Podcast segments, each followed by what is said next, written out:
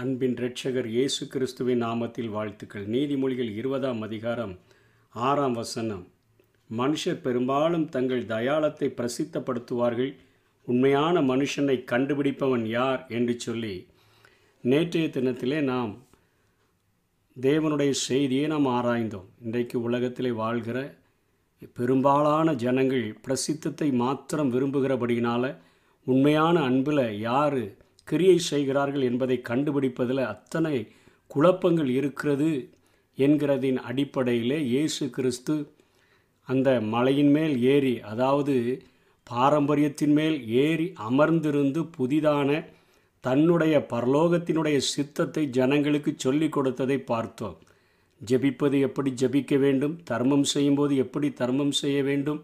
அதே போல ஒவ்வொருவரும் உபவாசிக்கும் போது எப்படி உபவாசிக்க வேண்டும் என்கிற காரியங்களை குறித்து இயேசு போதித்ததை பார்க்கிறோம். இன்றைக்கு அவரை பின்பற்றுகிறவர்களாகிய அந்த அவருடைய சீஷர்கள் எப்படியாய் தங்களுடைய வாழ்க்கையிலே பிரசித்தத்தை தேடாதபடி இயேசுவை மையமாக கொண்டு வாழ்ந்தார்கள் என்று சொல்லி நாம் பார்த்தோம் என்று சொன்னால் முதலிலே யோவான் ஸ்நானகனுடைய வாழ்க்கையை நாம் எடுத்துக்கொண்டோம் என்று சொன்னால் யோக யோவான் ஸ்நானகன் மத்திய மூன்றாம் அதிகாரம் ஒன்றாம் வசனத்திலிருந்து பதினோராம் வசனம் வரையிலும் யூதயா வனாந்தரத்தில் பிரசங்கித்து யோர்தான் நதியிலே எருசலேம் நகரத்தாருக்கு யோர்தானுக்கு அடுத்த சுற்றுப்புறத்தாருக்கு பரிசேயர்களுக்கு சதிசேயர்களுக்கு அங்கே லூக்காவிலே பார்க்கும் பொழுது அவர்கள் போர் சேவகர்களுக்கும் மற்ற ஆயக்காரர்களுக்கும் தன்னிடத்தில் வந்த எல்லாருக்கும் அவன் பிரசங்கித்து அவன் ஞானஸ்நானம் கொடுத்ததாக வேதத்திலே நாம் பார்க்கிறோம். அப்படி அவன் ஞானஸ்நானம் கொடுக்கும் பொழுது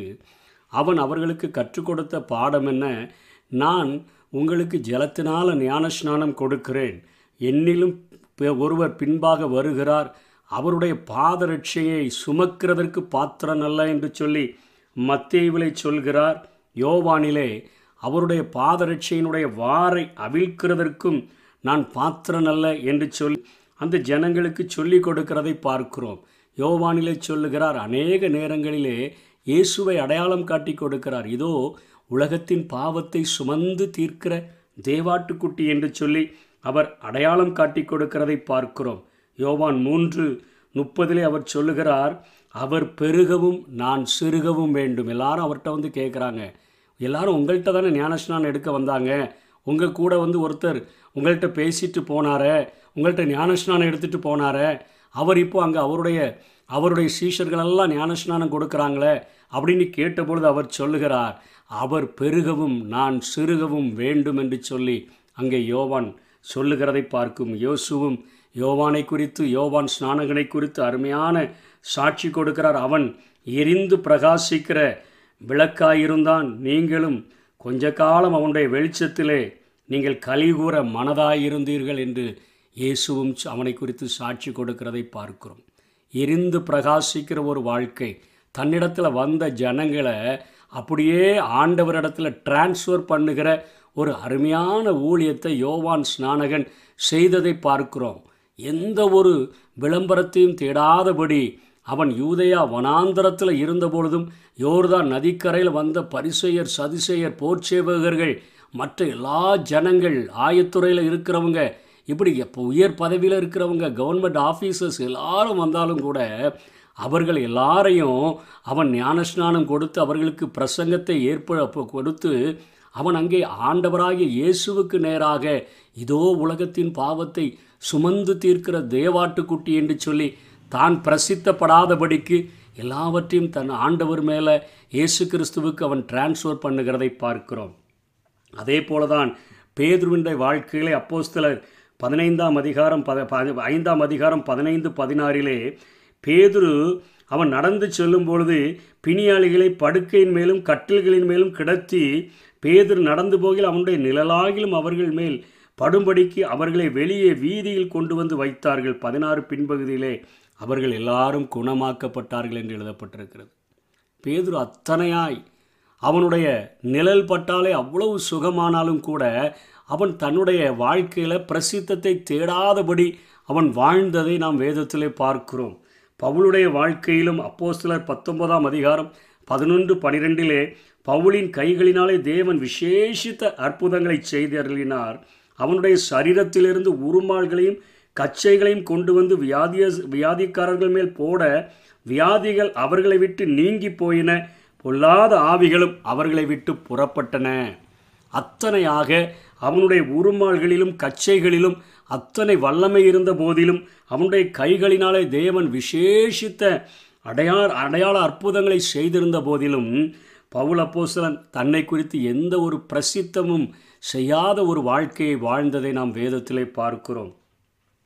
அப்போஸ்தலர் இருபதாம் அதிகாரம் ஒம்போதுலேருந்து பன்னிரெண்டு வரை கூட அவர் ராம் முழுவதும் பிரசங்கித்திருந்து கொண்டிருந்த போது மூன்றாவது மெத்தையிலிருந்து ஐத்தீகு என்று ஒரு வாலிபன் கீழே விழுந்து அவன் மறித்தவனாக எடுக்கப்பட்ட பொழுது பவுல் கீழே இறங்கி அவனை அணைத்து கொண்டு அவனுடைய உயிர் அவனிடத்தில் இருக்குதுன்னு சொல்லிட்டு வந்துட்டாரு.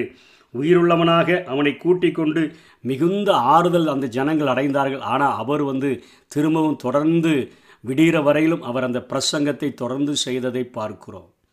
அவர்களுடைய வாழ்க்கையில் ஆண்டவரை உண்மையாய் தங்களுக்குள்ளாய் உள்வாங்கி கொண்டவர்கள் ஆண்டவராகிய இயேசு கிறிஸ்துவினுடைய போதனையை அவர்கள் உள்ளே வாங்கி கொண்ட ஜனங்கள் எந்த ஒரு விதத்திலும் அவர்கள் தங்களை பிரசித்தப்படுத்துகிறதற்கு அவர்கள் ஒருபொழுதும் வகை தேடினதே இல்லை. பவுளை கேட்டால் சொல்கிறாரு எப்படியாயிலும் ஒரு சிலரை ரட்சிக்கும்படிக்கு நான் எல்லாருக்கும் எல்லாமானேன் என்று சொல்லுகிறதை பார்க்கிறோம். இப்படிப்பட்ட வாழ்க்கை வாழ்கிறதற்கு கலாத்திய ரெண்டு இருபதில் பவுளப்போஸ்தலன் அழகான ஒரு ஆலோசனையை கொடுக்கிறார்.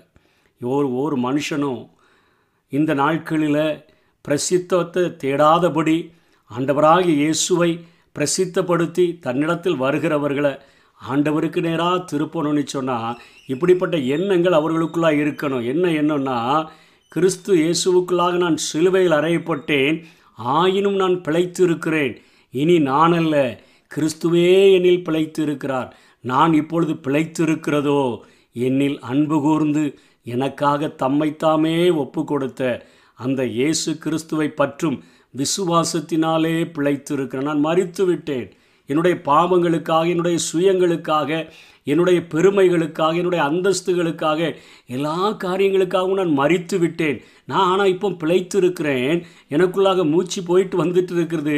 காரணம் என்னென்னா நான் இப்பொழுது பிழைத்து இருக்கிறதோ என்னில் அன்பு கூர்ந்து எனக்காக தம்மைத்தாமே ஒப்பு கொடுத்த அந்த இயேசு கிறிஸ்துவை பற்றும் விசுவாசத்தினால் பிழைத்திருக்கிறேன்.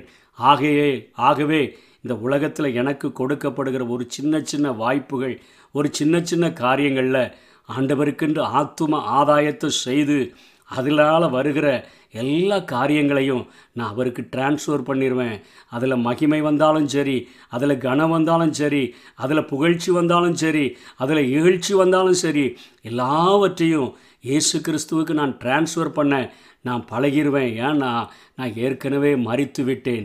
இப்பொழுது பிழைத்திருக்கிறது என் இயேசு. அதே தான் அதனால தான் யோவான் சொன்னது போல நாமும் சொல்லுகிறதற்கு கடமைப்பட்டிருக்கிறோம். நான் சிறுகவும் அவர் பெருகவும் வேண்டும். நான் சிறுகணும். என்னுடைய வாழ்க்கையில் நான் சிறுக சிறுக சிறுக. நான் சீரோவாக மாற மாற மாற.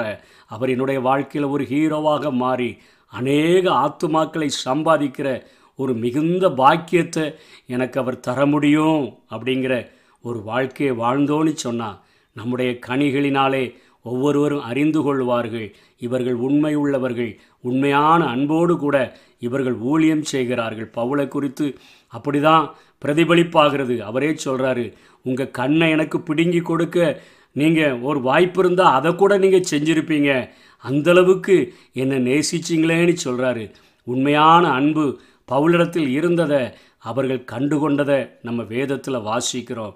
நம்முடைய வாழ்க்கையும் ஒவ்வொரு ஆத்துமாக்களுக்காக செலவு பண்ணவும் செலவு பண்ணப்படவும் உண்மையான அன்போடு கூட எப்படியாயிலும் ஒரு சிலராயிலும் ரட்சித்து பரலோக ராஜ்யத்திற்கு தகுதி உள்ளவர்களாய் மாற்றுகிறதற்கு நீர் எனக்கு தந்திருக்கிற சின்ன சின்ன வாய்ப்புகளை நான் பயன்படுத்தி என்னுடைய வாழ்க்கையில் மனுஷரால் வருகிற மகிமையை தேடாதபடி உம்மால வருகிற கனத்தையும் உம்மால வருகிற மகிமையையும் உம்மால வருகிற உயர்வையும் மாத்திரமே நான் நாடுவேன் என்கிற வாஞ்சியோடு கூட நாம் வாழ்ந்தோம் என்று சொன்னால் மலையின் மேல் மலையின் மேல் இருக்கிற மாநகரமாக ஆண்டவர் நம்மை மாற்றி பயன்படுத்த முடியும். அப்படிப்பட்ட கிருபைகளை தேவன் நமக்கு தந்தருவாராக ஆமை